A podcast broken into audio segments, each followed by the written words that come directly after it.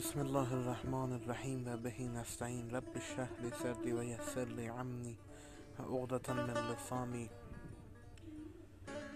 قال الله الكریم فی کتابه العظیم. ان یحب التوابین ان یحب المتطهرین. برادران خداوند متعال همیشه نسبت به ما لطف داشته. و این لطفش همه چیز و همه کس رو در بر گرفته. امام صادق علیه السلام میفرمایند اگر مردم بدونن خدا چقدر دوستشون داره از شدت شوق میپکن منفجر میشن. حالا این خدا انقدر مهربونه. اومده داخل دعایی به نام دعای جوشن گفته ما یا رفیق من خودش رو رفیق ما دونست. داره میگه شما رفیقی ندارید اونایی هم که فکر می‌کنید رفیقتونن نیستن برادر با یک روزی همراهتون.